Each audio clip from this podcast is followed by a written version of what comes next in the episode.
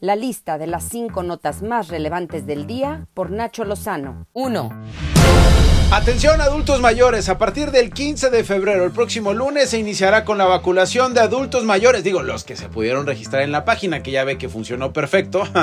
sí, cómo no. Ya ve que se estuvo cayendo a cada rato. Bueno, los que alcanzaron a registrarse y los que se han registrado en estos días recibirán la vacuna en las próximas semanas, dijo el presidente. Además de que esto será posible con la llegada de un nuevo embarque de vacunas de AstraZeneca el domingo. Hoy en la madrugada eh, nos eh, informó nuestro embajador en la India de que ya ha sido autorizado un envío de vacunas a México desde la India que podrían llegar en la madrugada del domingo, cerca de un millón de dosis.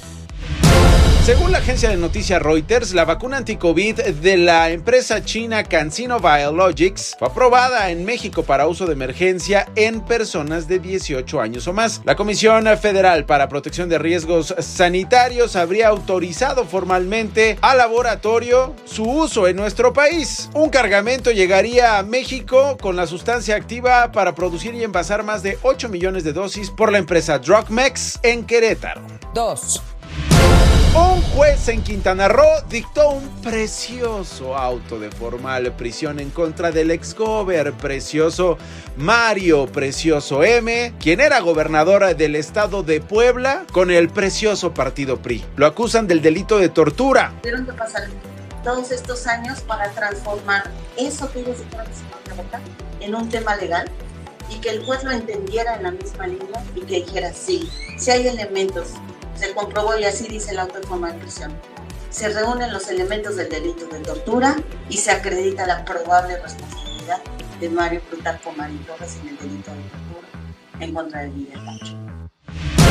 Alonso A, ex propietario de Altos Hornos de México, fue vinculado a proceso por el delito de lavado de dinero con la compraventa a sobreprecio de la planta de agronitrogenados en Veracruz. Durante la segunda audiencia, su defensa ofreció un acuerdo reparatorio de 219 milloncitos de dólares con petróleos mexicanos a cambio de que lo dejen, por favor, en libertad y le retiren los cargos. Si la promesa es aceptada, el empresario tendría que pagar primero antes de poner patitas para que las quiero. 3.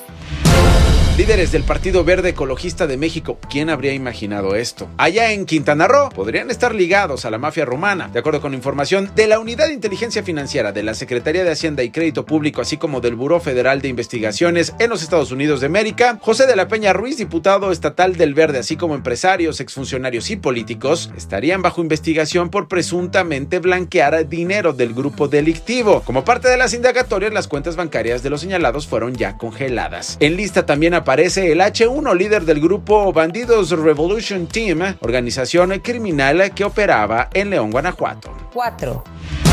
Hoy el presidente Andrés Manuel López Obrador voló del aeropuerto de la Ciudad de México a Santa Lucía, un vuelo de como 5 minutos, ¿no? No, no, menos como 15. Bueno, no sé, en tiempos de Enrique Peña Nieto, un vuelo corto, vamos a decir, un vuelo corto entre el aeropuerto de la Ciudad de México y este en Santa Lucía en un Boeing 737 de la Fuerza Aérea Mexicana, acompañado de parte de su gabinete y de algunos gobernadores. Dice que para el 21 de marzo del próximo año el complejo abrirá por completo. Ya estamos inaugurando esta primera etapa. Vamos a regresar el día 19 para inaugurar instalaciones del ejército.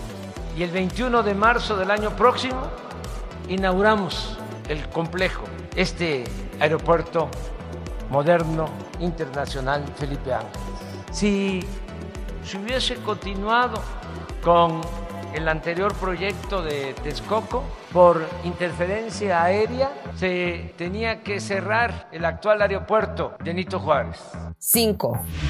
Con 56 votos a favor, el Senado de los Estados Unidos de América aprobó la constitucionalidad del segundo juicio político en contra del expresidente Donald Trump, acusado de incitar al asalto en el Capitolio el pasado 6 de enero. Presentaron ayer imágenes inéditas de este asalto en la Unión Americana. Ahora, para condenar a Trump se necesitarían 67 votos a favor, de los cuales al menos 17 tendrían que ser de los republicanos que simple y sencillamente no quieren juzgar a su expresidente. Estas fueron las cinco notas más relevantes de la lista, haciendo orden del caos.